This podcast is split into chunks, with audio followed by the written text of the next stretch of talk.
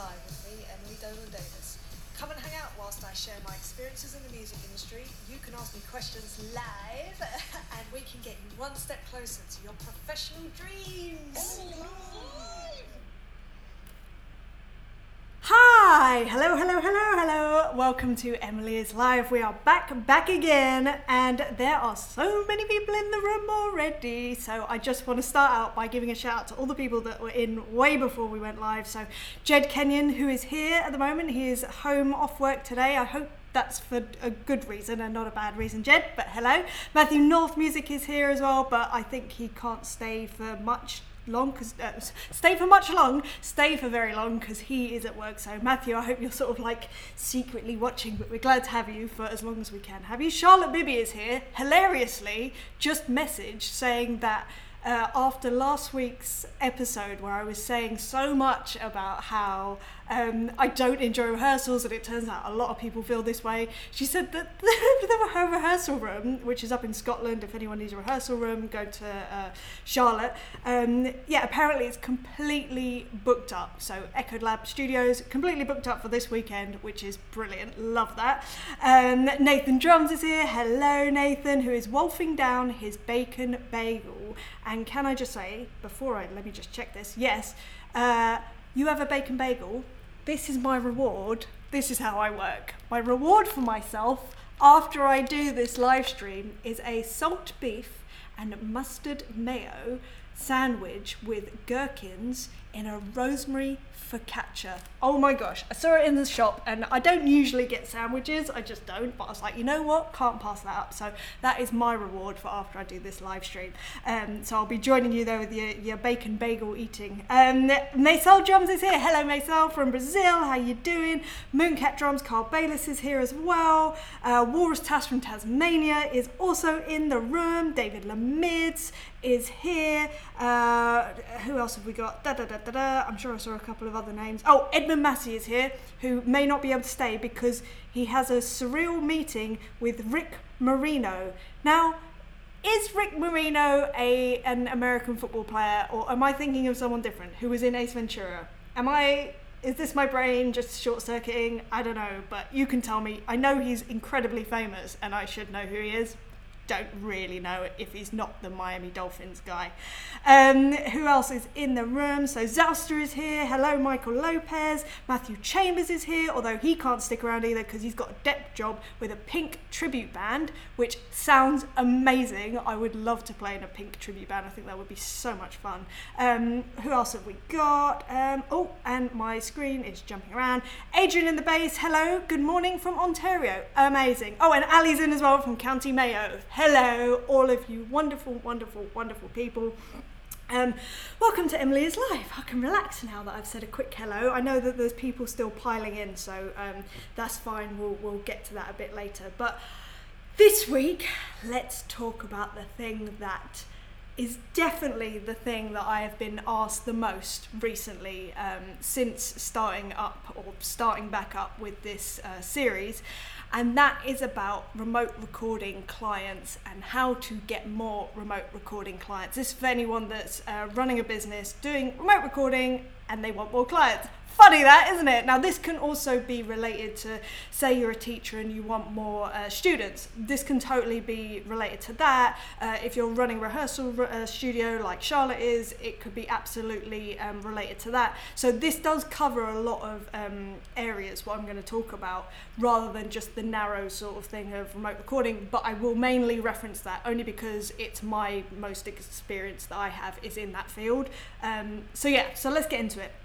Now, I get asked this question a lot, and usually the answers that I give are very much like, do this, do X, Y, Z, go to these websites, you know, um, search for the, these type of people and, and get in touch and blah, blah, blah, blah, and, and sort of X, Y, Z. And people do this and it works and all that sort of stuff. Some people don't do it. Some people just want another answer because they don't like the answer. Um, at least that's my experience because at the end of the day, these things take time, um, they take a lot of consistent effort, and it's hard. It's not easy. There's no, well, I haven't found some like quick shortcut way of finding, uh, especially remote recording clients. Oh, sorry, I'm just gonna whack my hand. That's good. Um, so yeah, I, I have never uh, found a really really quick way of doing this. But what I thought I'd talk about today, rather than doing the same old thing of like you know you could try this website, you could do this, do that, leave comments here, you know, blah, blah, blah, go into this group and blah blah. I'm not going to do that this week. What I'm going to do instead is kind of flip the perception of maybe how you could think about getting clients because it's not just an exercise in kind of box ticking and you know do the, these amounts of things every day for a month and you'll start getting new clients. It's, it's, it's i think that's kind of the surface level action that needs to be taken. But here's what i'm going to offer to you for this week to think about rather than thinking about, you know, how can I sell my services? How can I get in touch with people? How can I do this? How can I, I, I, I, I? Maybe you could start thinking about your ideal client. Maybe think about them. And what I mean by that, and this is something, this concept kind of changed my whole view of how I should be looking at things. And it just makes so much sense. So, as an exercise, what I'd like you to do, if you're running a business, any type of business that involves other people, is put yourself in their shoes. And this very simple concept, I promise you, will completely change everything because it changes the way that you approach things. Now, let's give an example, um, and I, I always love this example. Let's say that you're in a new area, right, and you decide you want to go to a restaurant. What is the first thing that you're going to do? I know what I can do, what I always do, and you might be different, and I'll get to that in a minute. What I do is I pull out my phone, I go onto Google Maps, and then I will just search what's nearby. Maybe I have a particular cuisine that I really fancy that day, or maybe I don't. Maybe I just want really good food, and I go, right, what's the highest rated restaurant? Let's go there.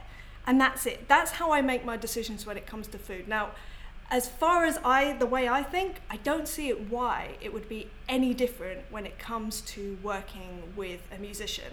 I don't think. So I started to ask myself, right, what what would that look like? What would my ideal client, let's say they find me somewhere. It can be literally anywhere. Now, if I were in their shoes, I would maybe see a video of me playing, for instance, on, let's say, Instagram. Okay, first thing you're going to do, oh, I like this person's playing, that's really fun. Um, oh, I have a song that maybe I need some drums on, what am I going to do? I'm going to click on their profile if I look at their feed and there's no other video of them playing, or it's very like, you know, there's a picture of my, I don't know, if I had a dog, like a dog or some family members, or, you know, it's all a bit sporadic. There's a random picture of a, a flower and like a beach, or, you know, just not drum related, not what I do related, you know, not in my studio, not playing gigs, not any of that. I'm instantly going to be switched off. I'm just going to be like, nah, okay, that's obviously just a one-off nice video that's all very good but they don't take themselves seriously this is not a serious thing for them i'm not going to put my trust into them. Um, and then you'll never hear from them.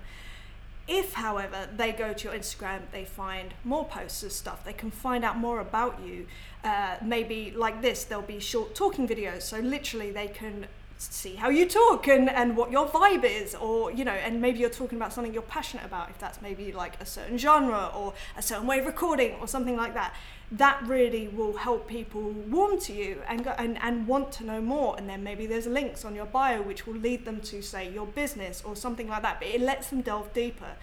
But what you need to sort of create is trust because at the end of the day especially on the internet anyone can be anyone. Like I don't know about you. I'm not going to just randomly get in touch with someone that I have no idea about and give them money to do a job that I don't even know if they can do. So I would sort of have this in your mind whenever you're posting content, whenever you're reaching out to people. You know, think about how, if, if you're reaching out to someone, how would you like to be reached out to? Um, I know for me, if someone reaches out to me, even thinking about it is making me cringe. Um, if someone reaches out to me, hi, I do this thing, let me do this thing for you. I, I, I charge this amount and, and very like aggressive. I don't like that. It's not my vibe. And it's not to say that's right or wrong. Absolutely not. It's just my personal preference. And I like to conduct myself in a way that I would like to be conducted. I don't know if that even makes sense, but you understand what I mean. And if you do like being approached that way in a very direct way, be that. Be exactly what you are. And this is what I mean it's kind of it's not about right or wrong it's about attracting sort of the right the right the people that are in alignment with you, with the way that you work, with the music that you want to be working on. Um, and I think if you can hold this in your mind's eye at all times and just think, right, before I send this message, how would I perceive this? Like, is this a good way of being? And basically put their needs as your number one reason for getting in touch with them. So this comes on to the next point. So that's kind of if you can keep them in your mind right let's let's do what's right for these people then it's like where do these people exist? Where can i find these people? And that's when you go into kind of working out what your ideal client might look like. So you know what it, what kind of music is it first of all that they're playing? That's a very very basic one. Um, you know maybe it's location based where in the world are they? You know what other interests might they have? Um, just sort of get a picture together in your head and then maybe start researching where these musicians are using services like I mean Bandcamp's brilliant um, hype music is amazing uh, obviously Spotify playlists are amazing uh, SoundCloud and just search for genres. So let's say you so for me it's I always get in touch with a lot of sort of singer-songwriters. I just love that kind of um, music, I love storytelling, I love all that sort of stuff, and maybe a bit of country and a bit of blues and all that sort of stuff because I just love stories. Maybe for you, it's like gospel music, that's your thing. Maybe it's like really heavy metal. Maybe it's, I don't know, jazz, who knows? But you know, these sites are so well optimized for finding music that is suited to your ear. So if you just kind of go, right, I want to be the jazz drummer.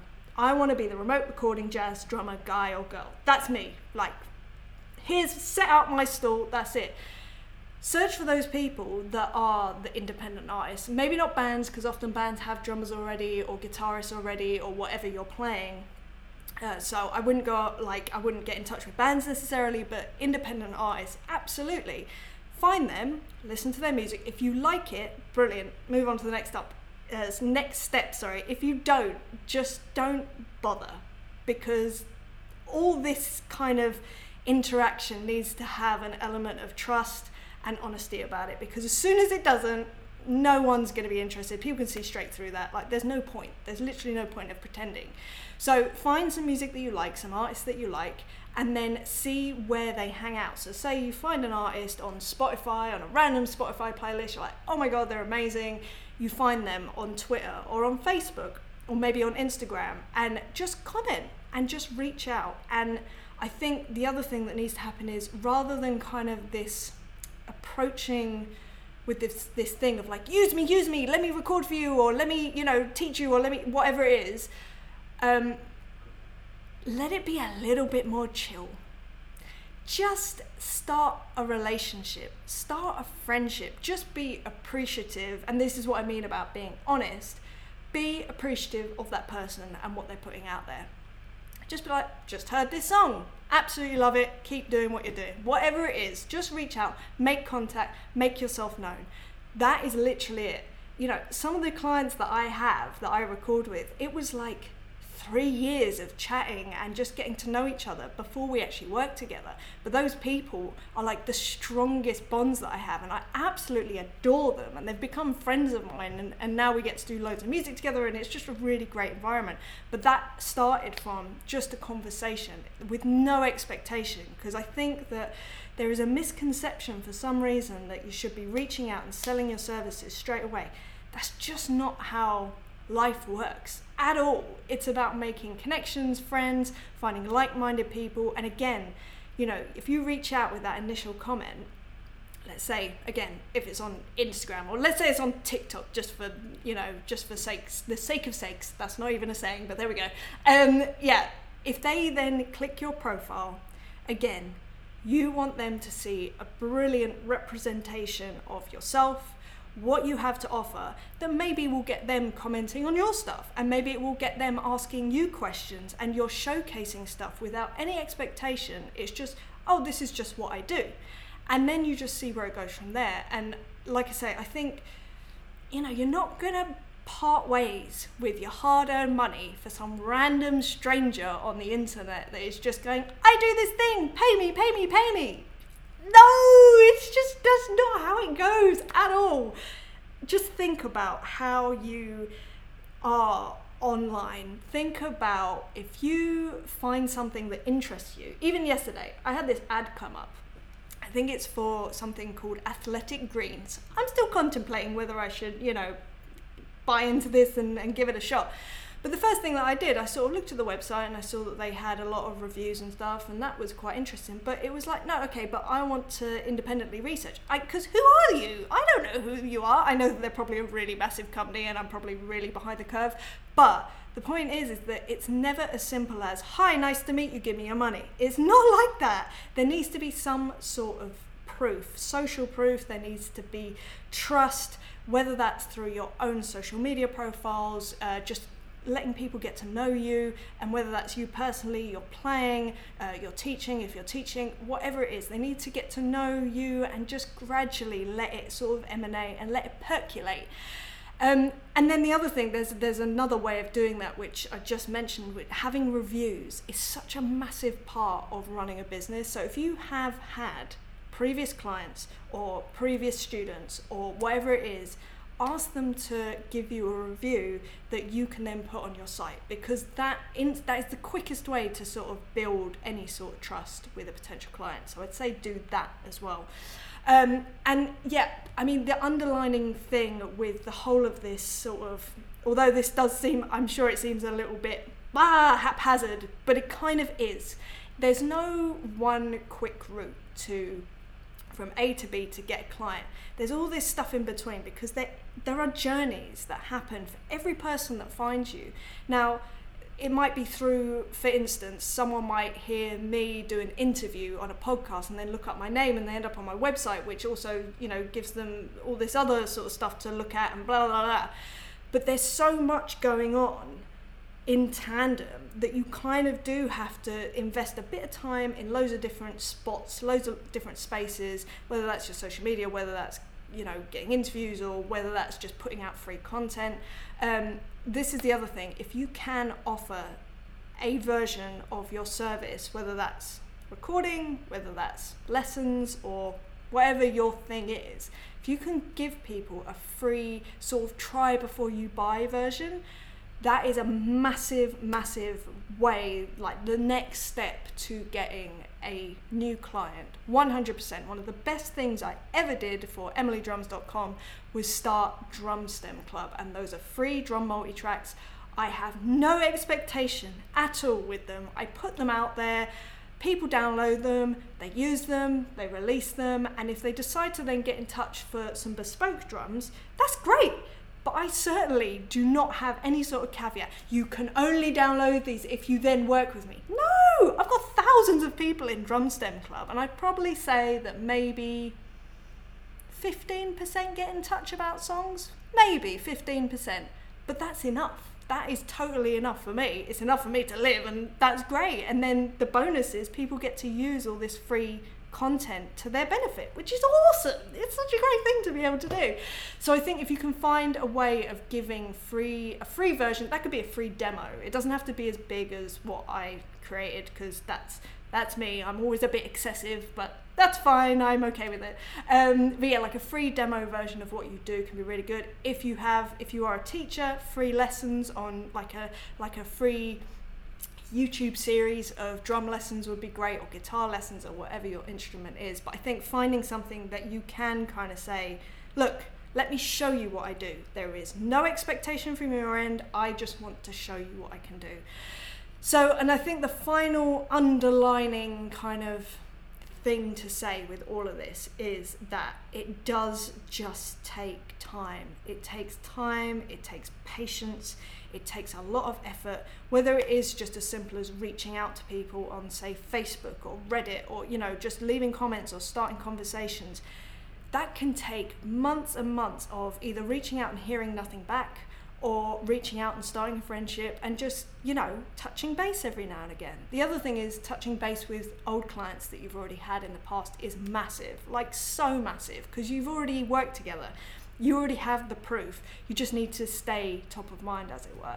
So, um, yeah, if you are doing this, don't expect results within like a week, two weeks, a month, two months after you start doing it. It is literally, it might be hard sometimes, and it is. It still is for me. There's still moments that I'm like, oh, I really don't want to do this, but I know if I sow these seeds now, later on down the line, I'll be thanking myself, and I can't tell you the amount of times I've thanked myself for things like that.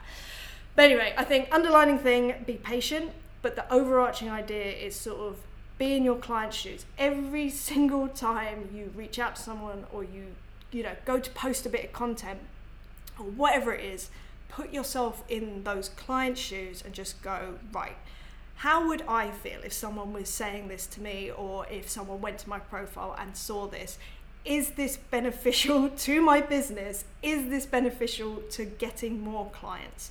If the answer is yes, go do it and go do more of it and be consistent with it. But if it's not, maybe take a different approach. That's all I'm saying anyway, that is my two cents on the matter. And as I say, it's a kind of slightly different approach to what I've said in the past about, you know, being on physical sites, AirGigs, sound better, reaching out on Facebook, Reddit, blah, blah, blah. still do all of that. That's fine. But I think that kind of underlying why you're doing it, that's so much greater. And the approach that you have with people on those platforms is so much greater than the reaching out, the actual action in itself. So I hope this helps in some way with you getting some new clients. And if you have any questions on this subject, anything else, put it in the chat. Um, so, okay, I will go to the chat live in the room in a second. I have had a couple of questions that came in beforehand, so I'm going to answer those. Oh, that's the other thing. If you want to uh, hear any anything else about you know starting a remote recording business specifically, then um, I've got this free workshop. If you just go to emilyislive.com forward slash remote recording, you can check out the free workshop there. So let's go to the questions that came in beforehand. Oh, this one is from Nathan, who is in the room, as it were, today anyway. Um, so Nathan is saying, How did you get so confident going live and any tips for your first live stream. Um, how did I get so confident? I just did it a lot. It's like anything that I do. I think I um, if it scares me, I generally do it, and then I do it a lot, so it doesn't scare me anymore. Don't get me wrong; these things still do scare me slightly. And the way, the only thing, the only fear that I have with these live streams and have always had is that no one's going to show up, and that's why I always make sure that I have something hopefully valuable. I was going to say something valuable, but uh, that's not for me to, to decide. That's for you to decide what I deem valuable to give to the live stream. So even if there was no one in the room right now, and um, and I was like, oh, and I've run out of stuff to talk to, we've still done 22 minutes of chatting. I feel like I've given something, and that's fine. So I always have something to fall back on. I'm like, right, okay, if there's no one there, at least I've given a bit of value. Same with these. these luckily, because people send questions in before, I can answer questions, and that can be part of this. Um, so I think having something that you can control uh, is a really good way to feel anchored, I suppose. That's how I feel anchored. Um, and then I know that if people do turn up, which they have, which is lovely, um, I can just go into that chaos and it's wonderful and it can be very organic and we'll just see where it goes, which is great. And if you thrive on that kind of chaos, that's brilliant. Some people don't. That's totally fine too. Um, when I was doing my live streams at emilydrums.com, the whole thing was I'm recording and it just so happens that there's people there. People can chat or they cannot chat. Sometimes there, there, no one would chat. Sometimes there'd be no one there, but it didn't matter because it was like, well, I'm just doing my thing. And if people pop in to say hi, then that's really nice. So, yeah, if you can find something like to ease you in, um, where you can just kind of, if someone's there, you can say hi, that's a nice bonus but you're doing something anyway so it's not a big deal. Like putting pre- like taking pressure off and however you need to do that in your own way i think uh, is really really valuable. I still struggle though. If i'm going live for going live's sake i find that a little bit stressful. It's fine after the, last, the first sort of couple of minutes but initially i'm like okay let's do this. Um, and in fact there's a uh, there's now where did i do that live stream what was the live streaming? There was a live streaming platform that was native to Twitter. It wasn't Vine. That was the short video thing. Um, oh, I'm whistling.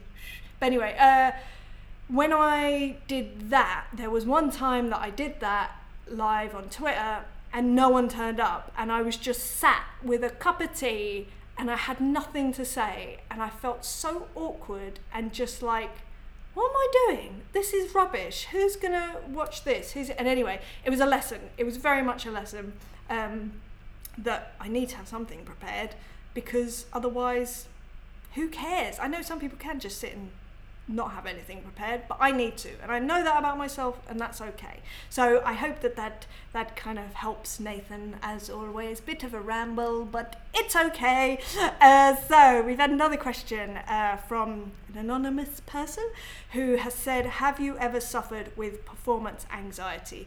Um, well, as I've just said about the live stream thing, yes, I have. Um, oh, not massively, because what happens with me and uh, so, in terms of, let's talk about gigs because I'm pretty sure that this this was uh, um, about gigs.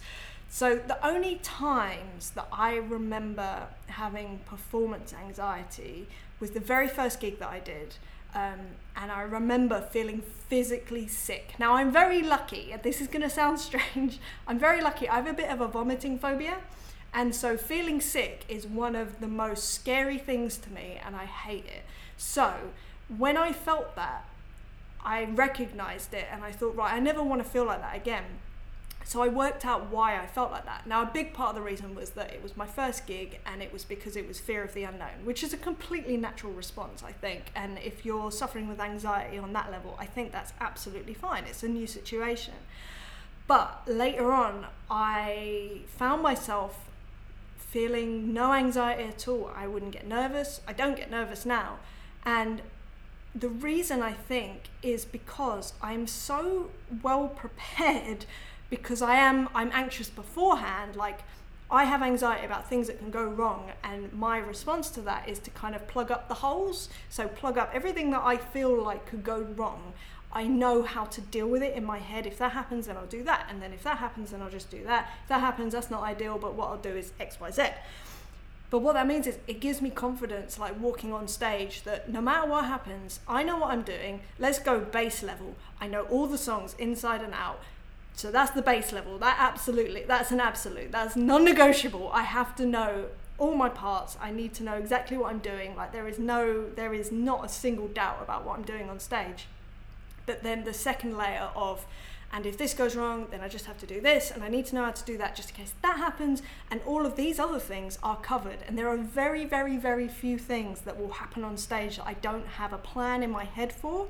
And that's not to say that, you know, I haven't got every eventuality sorted. If the I don't know if something fell, if a light fell from the thing, from the rafters onto stage or something, I wouldn't know what to do about that. But I'm pretty sure that my instincts would kick, kick in pretty well. But what that means is that I don't I don't fear it. I don't have any anxiety. I'm just, I'm ready. I'm prepared and I want to enjoy it. And it allows me to enjoy every second of being on stage, which is pretty awesome. Um, and then, yeah, and it's the same with things like this. I am prepared to a point that if things go wrong, I'm okay about it. Um, it wouldn't be ideal. And you know, things do go wrong. A couple of weeks ago, camera decided to pack up. Okay, well, that's not ideal, but anyway, we get on with it because it's not a big deal. It's not a huge problem. Um, and then, yeah, so I think that's how I, I, the reason that I don't really suffer with p- performance anxiety, at least at the moment. I may develop it in the future, who knows? And then I can I'll give you a completely different answer. Um, but that's how I sort of curb the anxiety, the nervousness, all that sort of stuff. So hope that helps in some way.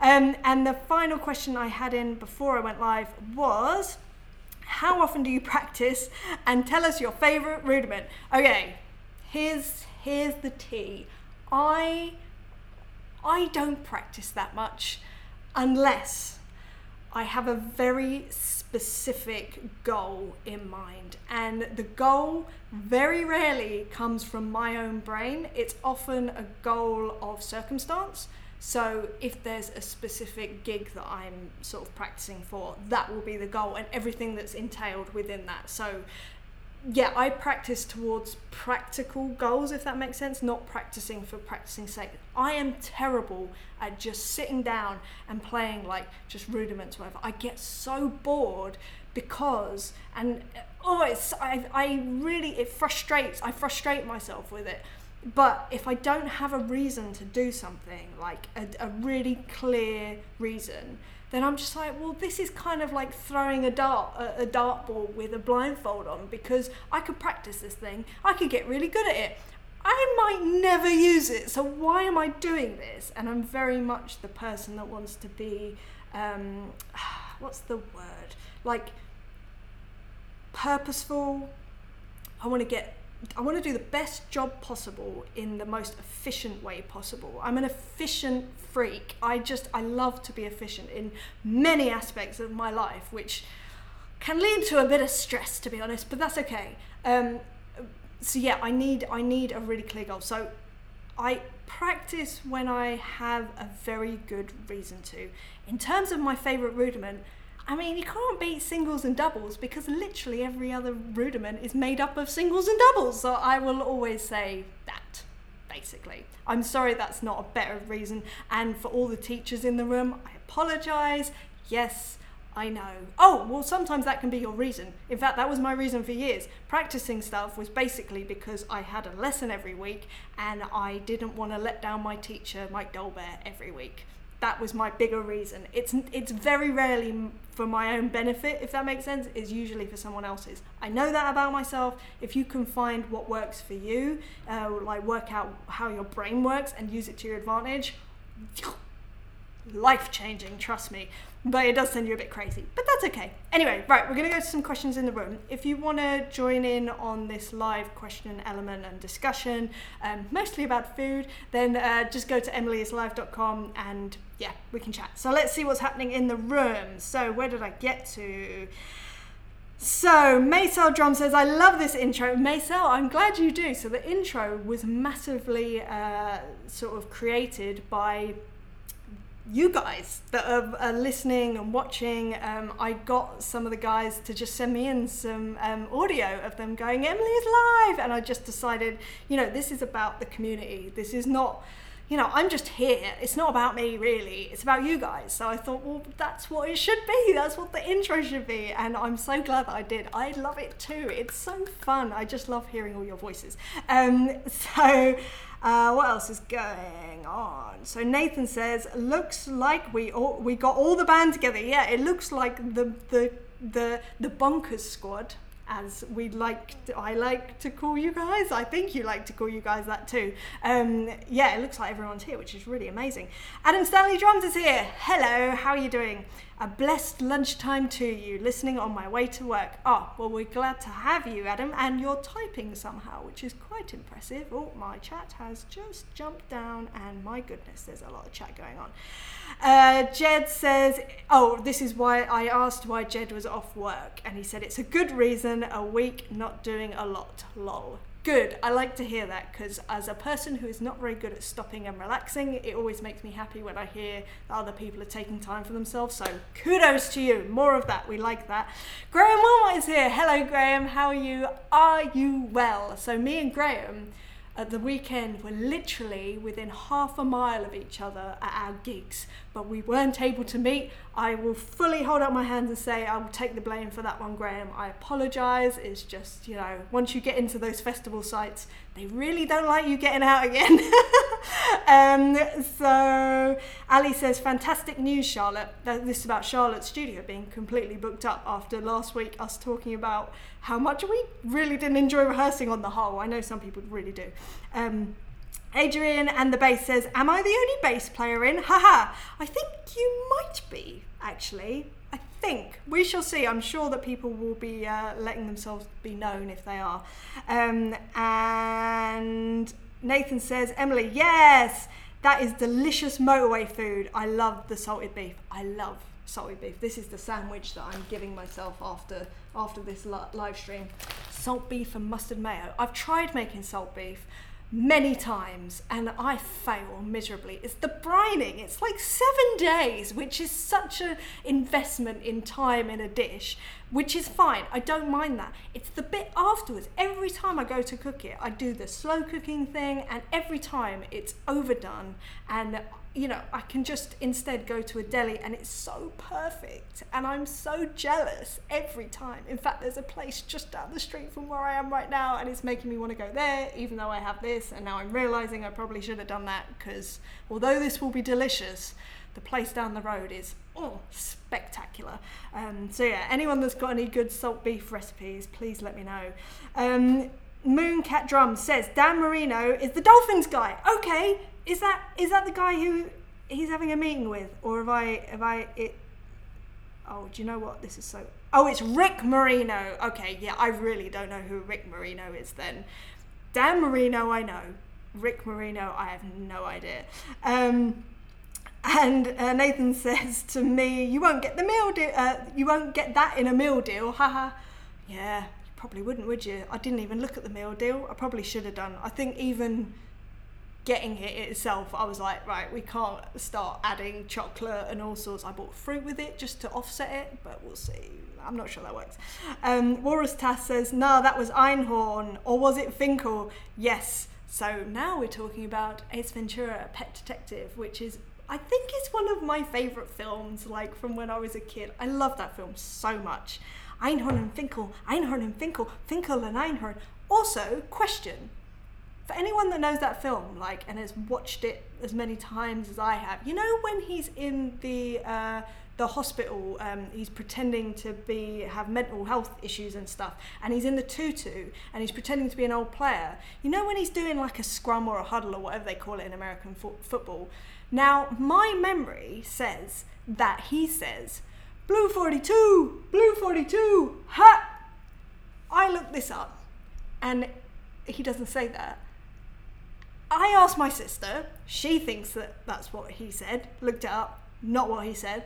My husband also thinks that that's what he said, that's not what he said. So, does anyone else remember Ace Ventura going, Blue 42, Blue 42, hut?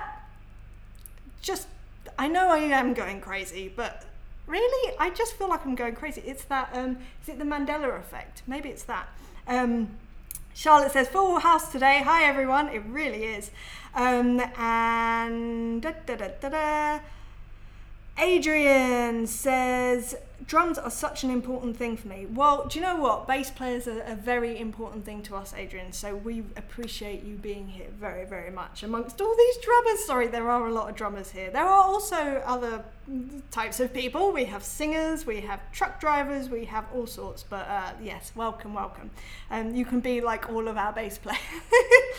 uh, Nathan says, haha, Walrus Tass at the old zoo. Not the new zoo, the old zoo. I don't know what that is. Oh my goodness. Um, and Ali is saying uh, bass is important for us drummers. It certainly is. We love bass players. And uh, Nathan is saying, yes, Adrian in the bass, rhythm section in the house. I've got to say, Adrian, you're going to be busy with all of us drummers here. And Walrus Tass says, oh, major recording headaches the other day. Had one of my bands in my studio to record some demos, but Reaper chucked a wobbly and kept putting random skips, glitches, and hiccups in. Oh, dude, we have all been there. Can I just say? We've all been there. It is a nightmare when your gear just decides they're not having it that day. I did a whole interview once that the guy on the other end was saying, Oh, I'm hearing this weird noise. Uh, and I was like, Really? That's weird. Uh, and I recorded a bit of myself and I listened back and I didn't hear it. And I was like, I don't know what you're talking about. And rather than just going, right, why don't we both restart our computers and then we can get on with the interview? I didn't do that. And I think the reason I didn't do that is because I was embarrassed because I felt like I didn't know what I was doing and I just felt like a complete imposter, usual imposter syndrome stuff. Anyway, we did this whole interview and it was to help this dude promote his business. And I really like the guy, he, he is amazing. And um, anyway, I sent it off, and lo and behold, he was like, "Yeah, there's a there's like a there was a hum on it the whole thing. It's like a 20 minute interview. And um, I was like, I am so sorry. This is 100% my fault. And then he was like, I think I can maybe EQ it out. And anyway, he did. Magician, proper magician. But I felt so bad. So um, yeah, sometimes just switching off, switching on again does fix it.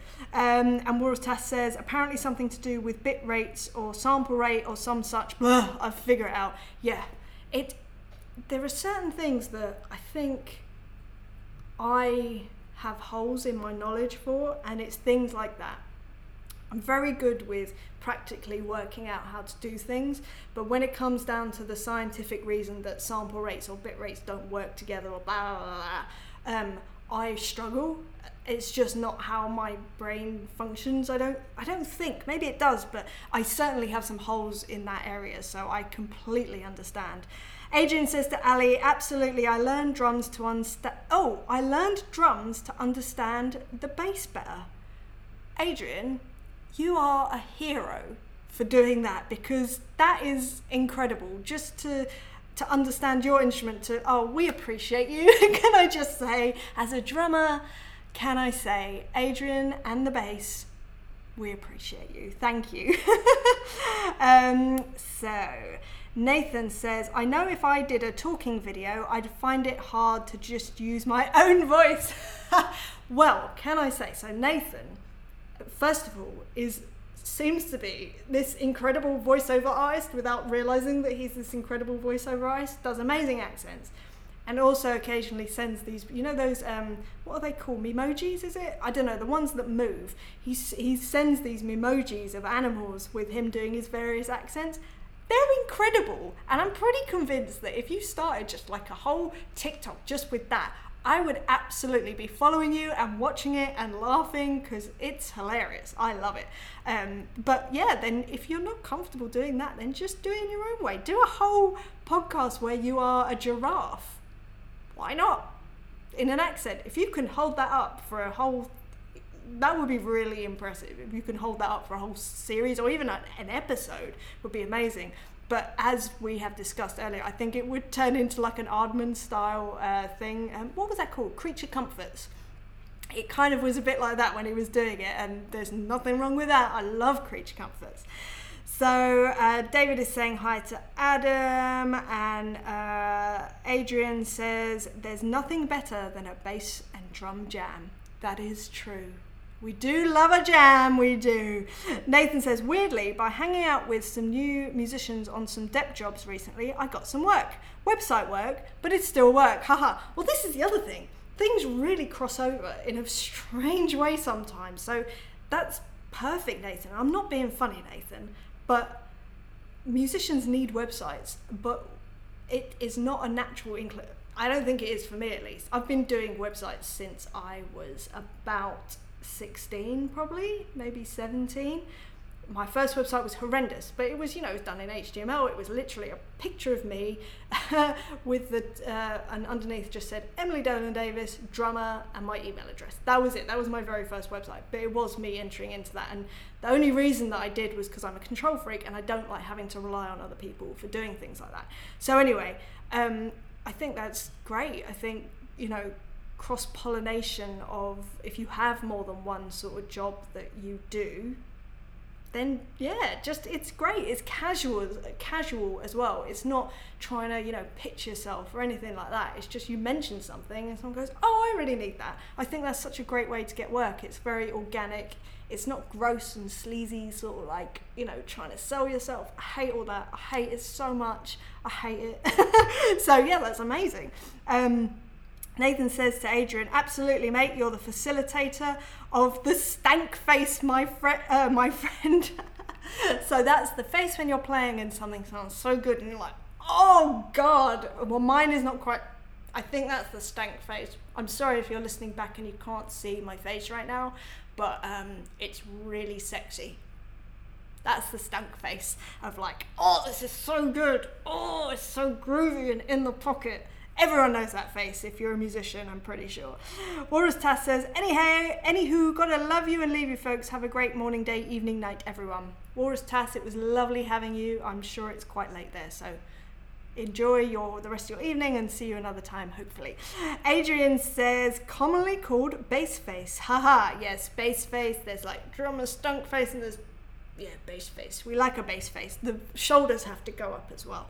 Um, so everyone is just saying goodbye to Nathan, and Nathan is giving me one of these. Is that what is that called? Floss? That's not flossing. That's flossing. What is that? What is that movement that, again, if you're listening back, you can't see? Uh, and oh, we have Phil in. Philomia, hello, how are you? I haven't seen you forever. So, Phil is from when I was, when I were, when I have been in uh, metal bands from when I was like 15. I feel like we did meet when I was 15, Phil. Again, another person who is amazing at web design and doing all that sort of stuff. Amazing photographer.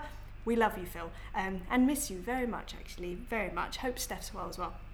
So Phil says, for sake of sakes, I may have to steal that. Phil, you are welcome to steal any of my strange sayings at any time, for sure. Yeah, I, I yeah, this is my brain. Welcome. so David Frontman says, Nathan, this is a Georgian dance technique move. Oh, this is this kind of yeah, I can't remember what it's called. As soon as I say it, you'll be able to imagine it if you're listening back. So I apologise for the lack of uh, description right now. Nathan says, I think the latest reported figure is eight points of contact before someone will begin to consider buying into you.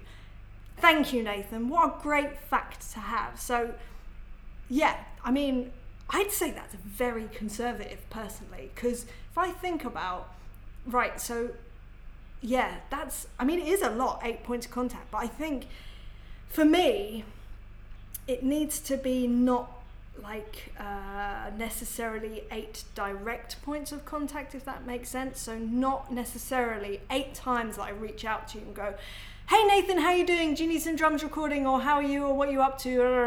I know. Also, side note, you wouldn't need drums recording because you're a drummer, but. Um, I think it can also be eight points of, for instance, someone listening to or watching this and you feel like you know the person a little better. You know, this is a, that is a side benefit of doing this.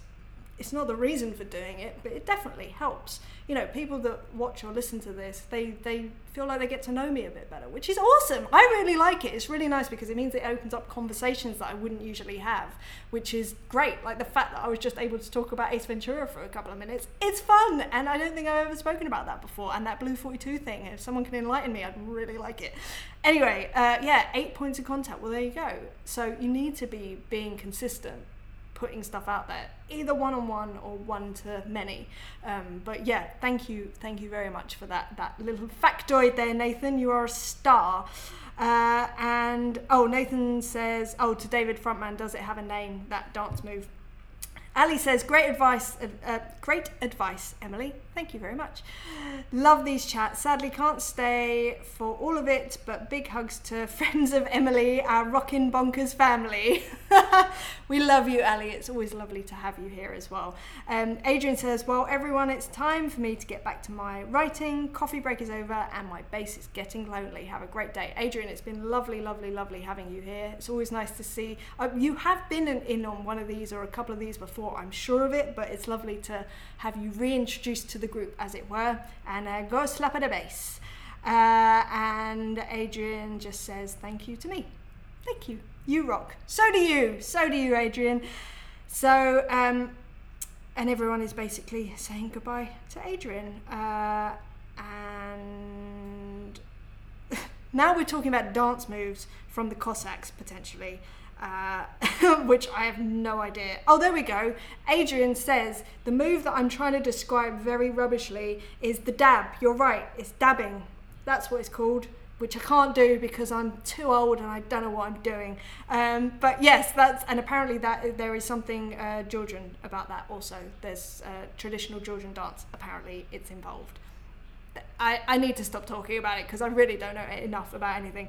That Scottish drummer is here. Hello, how are you? Hi, Emily. How's the new studio coming along? It's coming along. That's the main thing. I think we're still three weeks out. Hopefully, the thing that we're waiting on are the windows and the sliding doors not the accordion, the sliding doors. And yeah, I think it will be done in about three weeks. Uh, it's all painted now. I will put up another uh, video or picture or something uh, to show you guys. So yes, it's all painted. The little kitchenette is currently going in. Um, what else is being done today? I don't even know. Do you know what? I don't know. Every day, so much gets done, and I'm like, oh my gosh, it's so close. We're getting flooring at the beginning of next week. Then the baffles are coming in, uh, like the treatments coming in the end of next week, I want to say. And yeah, and then we start getting windows and doors, and then hopefully I'll start being able to put gear in and record. I literally can't wait. I am blocking off two weeks to just set it all up and get it sounding amazing and let's face it, just being in that room and having fun and hitting things and oh, I literally can't wait. I haven't been able to record or play properly since June and it's killing me. It probably doesn't sound like very much, especially considering what we've all just been through, but it's what it is. I can't wait. I'm so happy. um, and right, Fergus is in. Hello, Fergus. How are you? Hi, Emily. Hope you're well. Studio looks awesome. Thank you very much. I'm yes, like I said, I'm very very excited. Um, has my chat just? Uh, oh, sorry, my chat is jumping, but I don't know where I was. Oh, there we go. So, hello to Fergus. And Mooncat Drums says, to me or anyone else, electronics, how do you determine what sounds to use when playing hybrid? Any good sample banks, etc., you'd recommend? So, for me, whenever I use electronics, it's purely to use the sounds that were off an album. So, they're very rarely drum sounds. They're more like percussive sounds or electronic snare sounds. Obviously, I work with Kim Wilde, I have worked with um, Howard Jones and also uh, the Thompson twins. So, very sample heavy, very uh, yeah, electronic drum, 808s, 707, like all those sort of drum uh, machines that were around at the time. is very much rec- recreating those sounds. So in terms of actual real drum sounds, I mean, I to be honest, I wouldn't be able to hazard a guess if you're trying to get real drum sounds. My the fun bit for me is recreating album sounds that aren't drums, especially if you're using a hybrid setup like use the acoustic drums for drums and then the electronic drums for. I'm trying to think of like an example. Um, oh, okay. Here, this is random, um, and in fact, I can't remember the band or the song name, which is great. It starts with claps. Uh, that, so, uh, it's a crowded house tune, I think.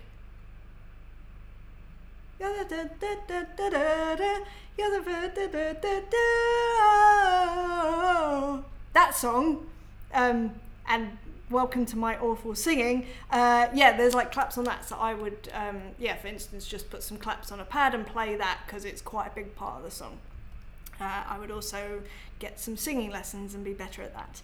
Uh, as soon as I started doing that, I was like, this is a mistake. okay, well, here we are. So that's fine.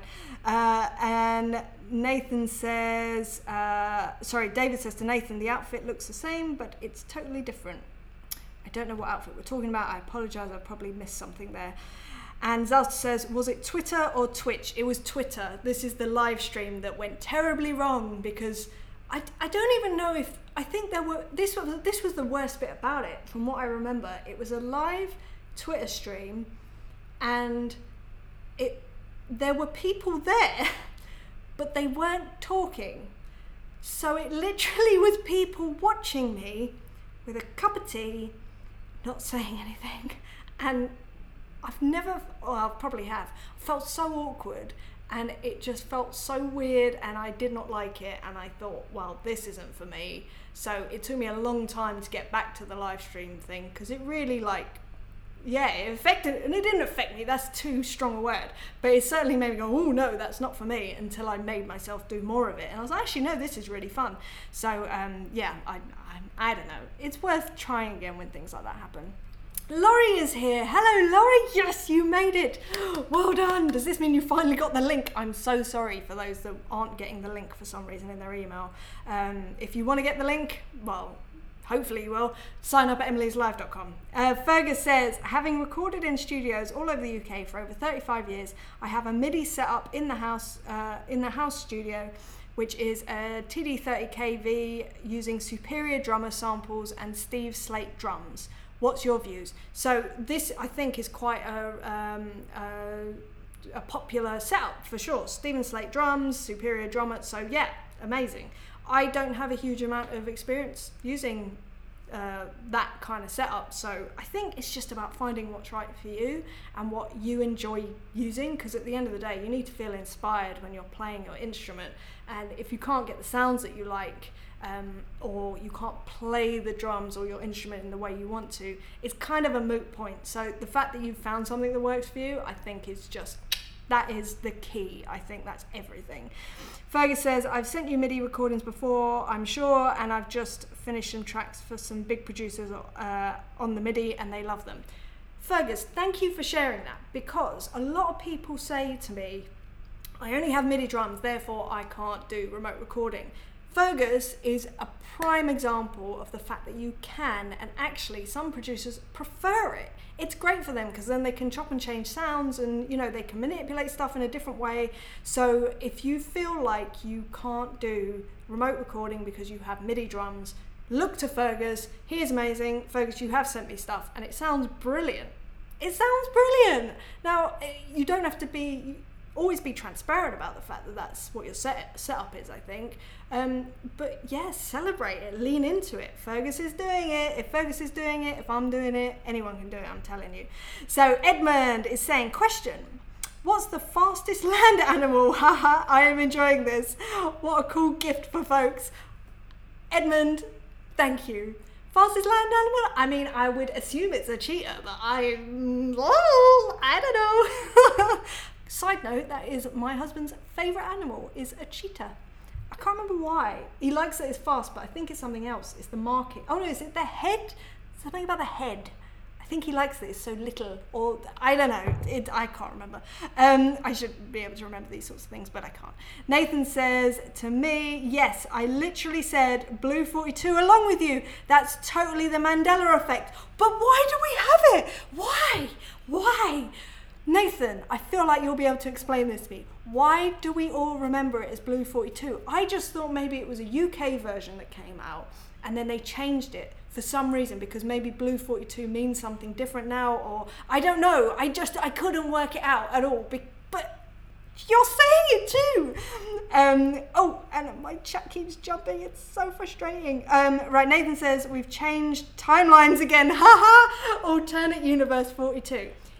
Funny you should say that. I was watching a TikTok the other day about this woman who said that she woke up one day in her 30s. She woke up and she was 11 years old again. It's really fascinating. I mean, it might not be true or whatever, but she, it was sort of this idea of stepping into an alternate timeline. Really fascinating. Might be true, might not be true, who knows, but interesting idea. Anyway, so now we're on the alternate uh, non Blue 42 universe, so maybe that's how we can tell which parallel universe we're in. It's by watching Ace Ventura and that scene. Oh, Bennett is here. Hello, Elle. How are you? Hi, Emily. It's great to see your success here with your recording business. Thank you. That's so kind. What's the most challenging part about remote recording for an artist? Most challenging part. Oh, that's a good question. Do you know what? At some point, all of it is challenging, and then you just do, as I was saying earlier, you just do more of it, and it becomes less challenging. Um, I think for me personally, the only thing that really I do still struggle with sometimes, although I just have to talk to myself and then I'm fine, is sometimes um, interacting over email can be slightly uh, like I can read into the way that things are said sometimes and think that someone is being rude or um, yeah, I just read into it. Most of the time it's fine and i'm like oh this is great and i take it in a very positive way because that's just how i am.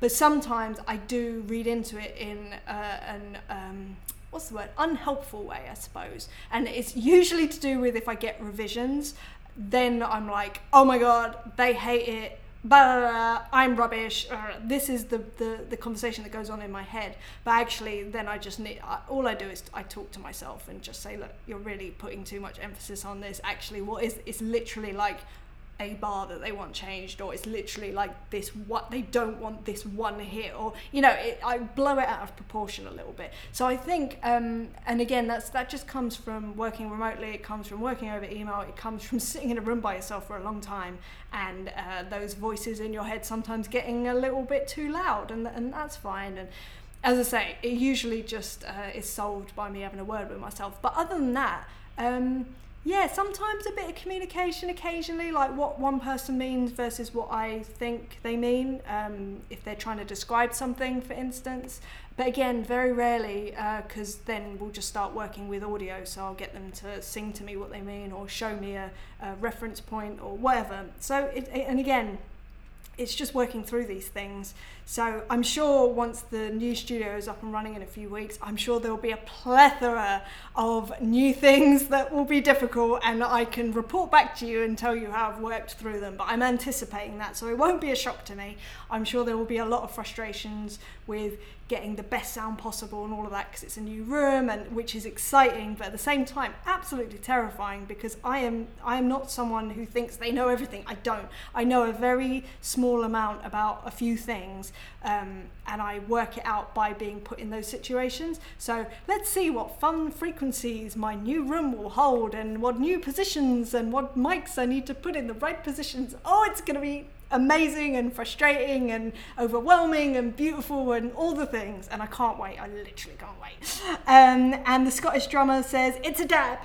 It is, it's a dab. That was the dance move I was trying to do. For those listening back, I'm trying to do a dab and I'm doing a very poor job of it, which I'm sure you can imagine. Phil is saying, Hiya, hi, how are you, Phil? It's so lovely to see you on here, it really is. Um, Devon is here. Hi, Emily. Hello, Devon, how are you? I feel like you are a fairly new name to me, but I apologise if I'm wrong about that. Edmund Massey says, Dan Marino, Blue 42. We have another person that is saying that it's Blue 42 you wait till I report back to my family about this. They are just going to be like, see, it's what is this? David Frontman says, no Kazakhs again. Lol. I don't know. I don't know what we're talking about. Charlotte says, watch out, Nathan's going to turn that sliding door, waves hands into some sort of video. Of course he is.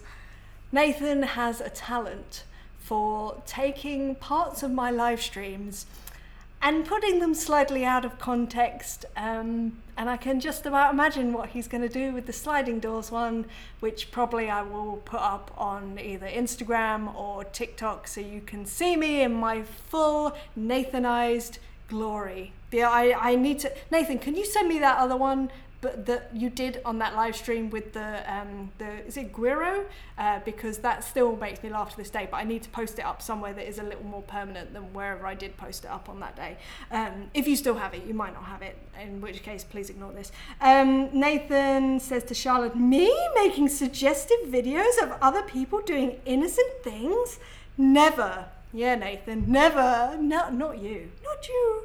Jed says, "Are you going to live recordings when you're uh, do live streams for your recordings when your studio is complete?" I hope so. I have missed them recordings. I'm I I probably will, but very very occasionally, Jed. The reason is that I realize that as you can tell, if you're new here to these live streams, uh, you can tell I put a lot of energy into everything that I do. But when I'm so when I'm recording, that takes a lot of my energy. But when I'm live streaming as well, it's great and I love it. But it got to a point where I was doing like one live stream, I would it would knock me out for a couple of days, um, and I it's not sustainable unfortunately for me at the moment. Maybe it will be at some point. But for the moment, I think it will be very occasional. But I do plan on doing some live streams, like some special one-off live streams whilst recording. Um, but yeah, it, it's it's still we'll see. We'll see. Hopefully, is what I'm saying. So, Devin is saying, Hi Emily, I love your content. Thank you so much. Um, my question is I have an eight channel interface. Do most of your clients ask for more than eight tracks? Um, so, Devin, I'm going to turn this around on you it's all that matters. All that matters is what you have to offer. Don't worry about what everyone else is doing. Don't worry about if someone is offering more or less tracks. You have eight tracks. That's what you offer to your potential clients. That is, you know, that is your premise. You offer that, you tell them what they are, you show them samples of the work that you do, the playing, how you play. I know people that offer one track, like literally like a room mic or maybe two or three tracks um, I I happen to offer 16 tracks. That doesn't make me any better or any worse than anyone else. It's just what I offer, and and that's that's down to you know my choice. But if you have eight tracks, if you can get those eight tracks sounding amazing, so by for anyone that's listening or watching that doesn't know what I mean, so eight separate channels of drums. So each drum is individually mic'd, so eight different channels. Um, I offer 16 different channels, but one isn't better than the other. Absolutely, that is not the thing that makes something better or worse. It's it's the amalgamation of everything, including things outside of the playing, including how you interact with your clients. Like if you treat them like they are the most important person in the world to you, which that's how I treat my clients. They are, you know, if I'm working with you, you are everything. In that moment, you are my whole world. Like I say, everything that I do, I put everything into, and that's the same when I'm working with a client. Um, you know, alternatively, I've heard about people that aren't like that with their clients. They're very much like, yeah, I'll get around to working with you when I have time, maybe. Just give me the money and I'll let you know when I maybe will do it. This really nonchalant, really dismissive attitude to people, I can't stand that. And that person may be fine being like that. I'm not fine being like that. I don't like treating people like that. I don't think it's right for me, so therefore I don't. And that comes back to that sort of how do you want to be treated. So I think, yeah, just lean into the fact that you have eight tracks to give. That's awesome. The other thing is, you know, you're discounting that maybe you can also be adding percussion onto that as a separate overdub. So maybe you will be offering 10 tracks. A couple of tracks of shaker, maybe. Maybe even a couple of tracks of tambourine, too. We love a good tambourine or cowbell, as often ends up coming out on my live streams when I'm recording. I blame you guys for that, by the way. I I've, I think once I've thought that cowbell was a good idea, but I'm pretty sure I've put on uh, yeah uh, more than one track. Um, anyway, it can always be deleted. That's why I always say at least it can be deleted, so it's fine. Fergus says you're the voice. I am I'm a voice. I don't know if I'm the voice, but I'm a voice for sure. Graham says Charlotte Bibby needs an accordion soundtrack. yeah, well, I can almost guarantee that Nathan is on it right now, uh, editing a lovely video of me miming uh, an accordion slash glass doors slash. Hello, we're talking about Ace Ventura.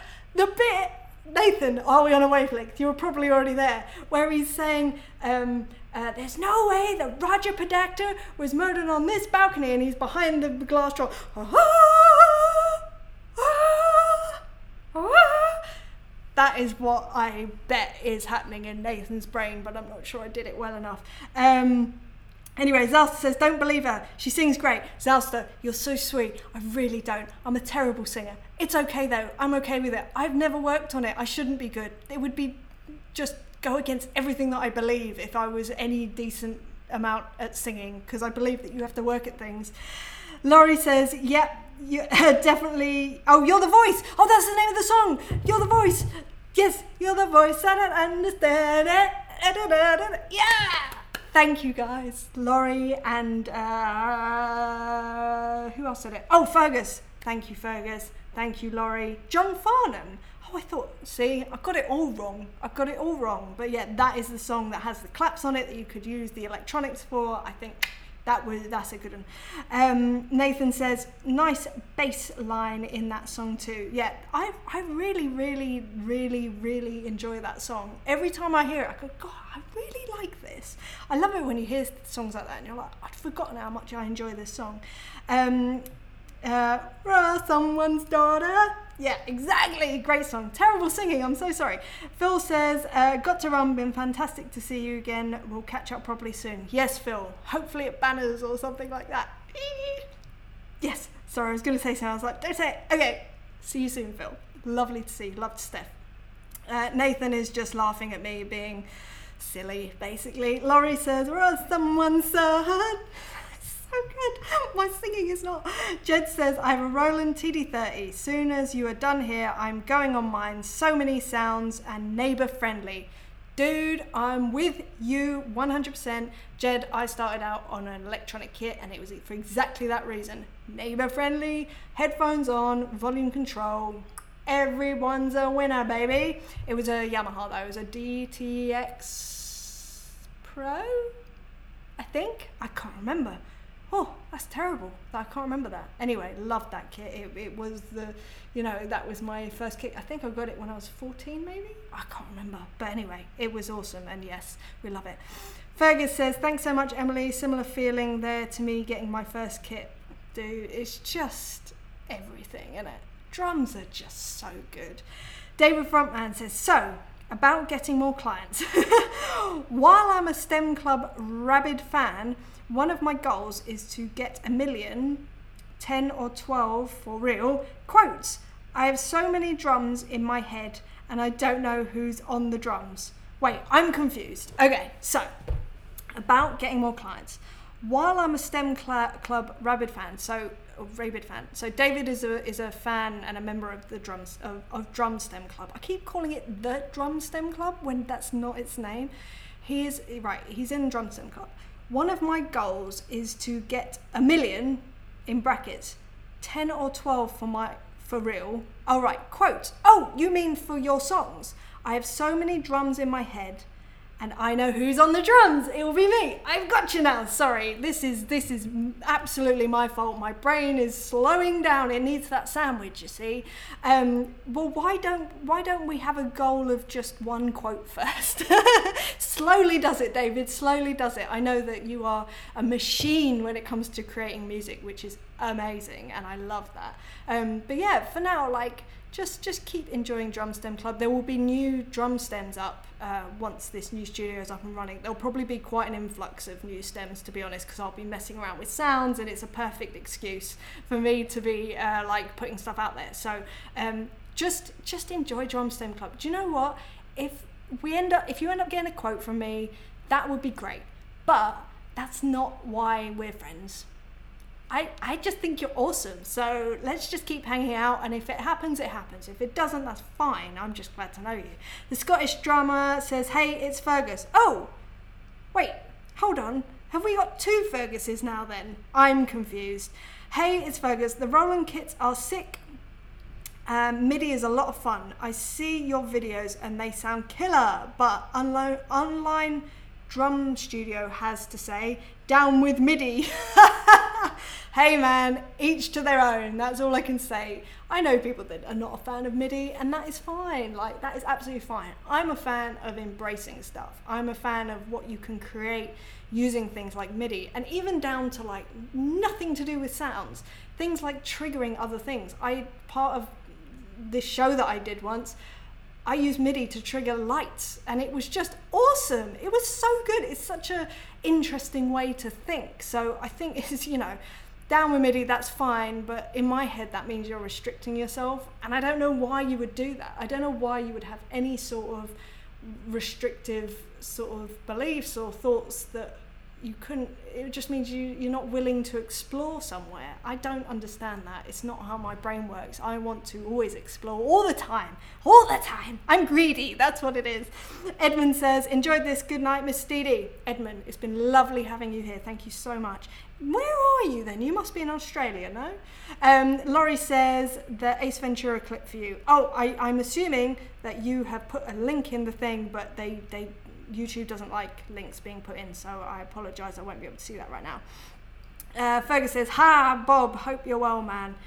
Uh, I don't know who Bob is. Okay, so Zalsta says Ace said 351, but it has no meaning for actual football. Lol. Yeah, that's what it is actually, isn't it? When we when we watched it back, it was that. But that's not how any of us remember it. It's so weird. How does that Mandela thing, that Mandela effect thing happen? I just, I, it's, I, magic. Earl says, uh, Earl Drums, Earl Bennett says, great attitude, Emily. I'm sure your new recording space will be fabulous.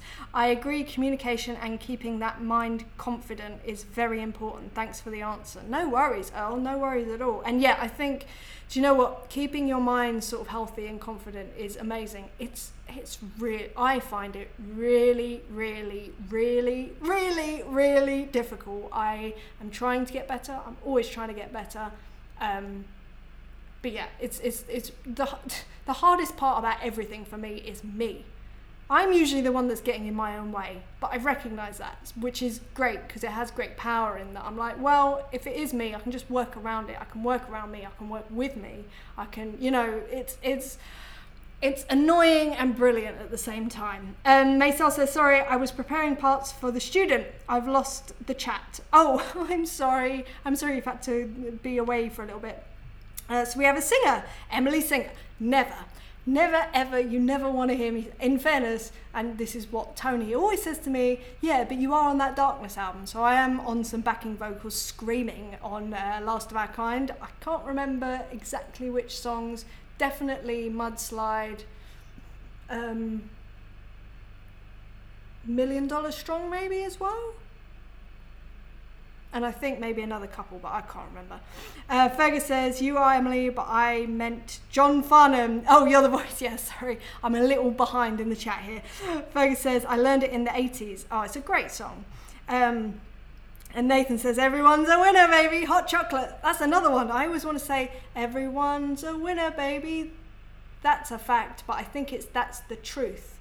Again, my brain. David Frontman says, Yes, STEM Club first. Yes, David, I love that you use STEM, Drum STEM Club in such a brilliant way. It's amazing. Charlotte says, I've been sorting out hard drives whilst watching this. I need to back up all the last five years of emilydrums.com onto a couple of hard drives, and I have been avoiding it. So, Charlotte, you are my sign that that's what I should be doing this evening, just letting it transfer across. So thank you. I've been trying to avoid it, but I'm not succeeding. Charlotte says, um, "Do you sort via year or subject?" Oh, uh, I sort. Charlotte, are we on a wavelength? Okay, so for years I've just been doing. Uh, I sort by artist. So each each artist that I work with has a folder, and then in there are each of the individual songs. But as you're saying, by year, because I ended up, it's all on my Dropbox, but I've ended up hitting way past. I just keep hitting the limit of all the files that I have on there. So I now am gonna switch over to doing it yearly, so that I can always have like the year's uh, sessions accessible on Dropbox, and then all the rest are going to be on a couple of backed up discs. Basically, that is so. That's that's and that's not a boring question. Charlotte, it's things like that that I love. I love hearing about how people arrange all their because files I feel like are like arranging your brain just to make everything simple and, and logical and I like it. There's a lot of peace that comes with that.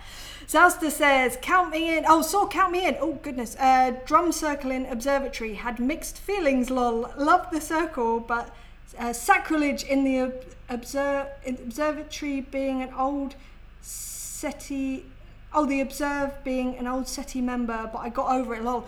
I have no idea what you're talking about. I know what you're talking about, the, the drum circle, but I, I didn't know about the, the uh, yeah.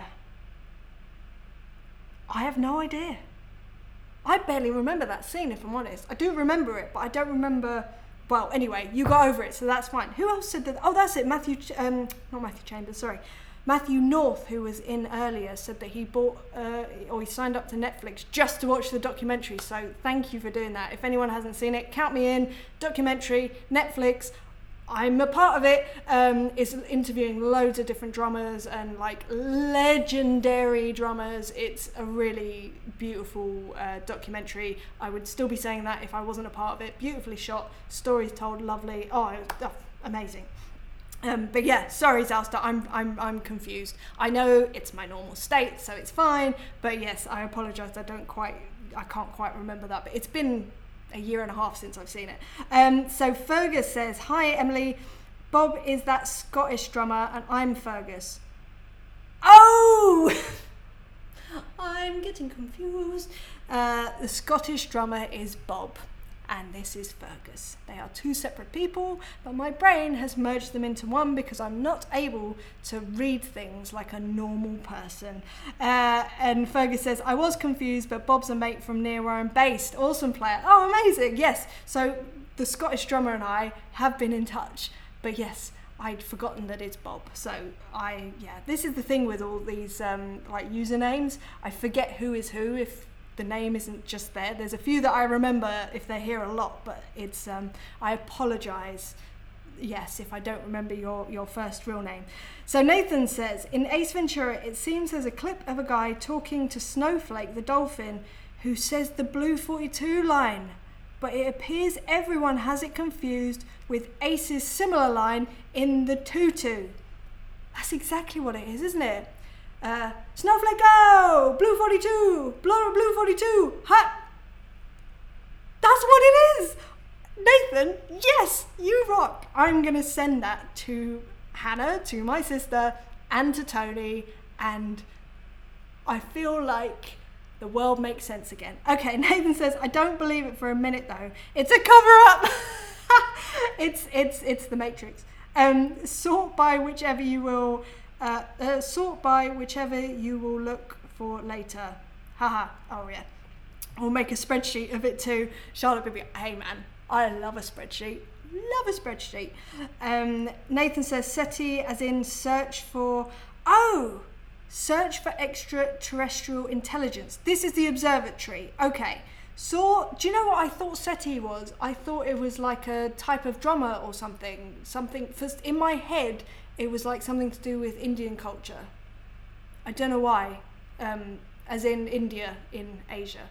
Um, so, uh, let's read this again from the Zouster quickly. Let's see if I can decipher what I'm actually meant to know. So, saw Cami and uh, Drum Circle in the observatory, had mixed feelings, loved the circle, but sacrilege in the observatory being an old search for extraterrestrial intelligence member. Oh, because he was a SETI member. I've gotcha. Oh my gosh. Okay. Oh, that makes me sad. But surely, surely, you said you got over it, so it's totally fine. Um, were you here last week when we were talking about a lot of us have quite the uh, Mm, okay, obsession is the wrong word. We have had quite the uh, interest in like astronauts and space and the moon. Were you here last week when we were talking about that? Because if you weren't, you're another case of it. It's amazing. I love it. Uh, Jed says the weather is poor here in Manchester, but you and all on here have cheered me up. Thank you all. And Zalsta says uh, Nathan, yes, right. So it is the search for extraterrestrial life. Uh, and Edmund. Oh, Edmund, who I thought was in. Uh, oh my goodness! So I thought he was in Australia, but he's in uh, Cor- uh, Coronado, Coronado, California, um, which means that it is really late at night for you, Edmund. But Anyway, you are the last comment of the day. So, with that, I'm definitely going to love you and leave you. Sleep well, Edmund, and everyone else. Thank you so much for being here as well. And um, it's been lovely seeing you all. If you want to be part of this live conversation, then just head over to emilyislive.com if you're watching back or listening back. It's been a joy today. I can't believe that this mismemory of Blue 42 has finally been put to rest by Nathan Drums. So thank you for that as well, Nathan. But um, yeah, it's been lovely seeing you all as ever. And I will be back next time for another subject. Who knows what it's going to be. But yeah, have an amazing rest of your week. Lots of love to you guys. And I will see you soon. All right, see you later. Bye.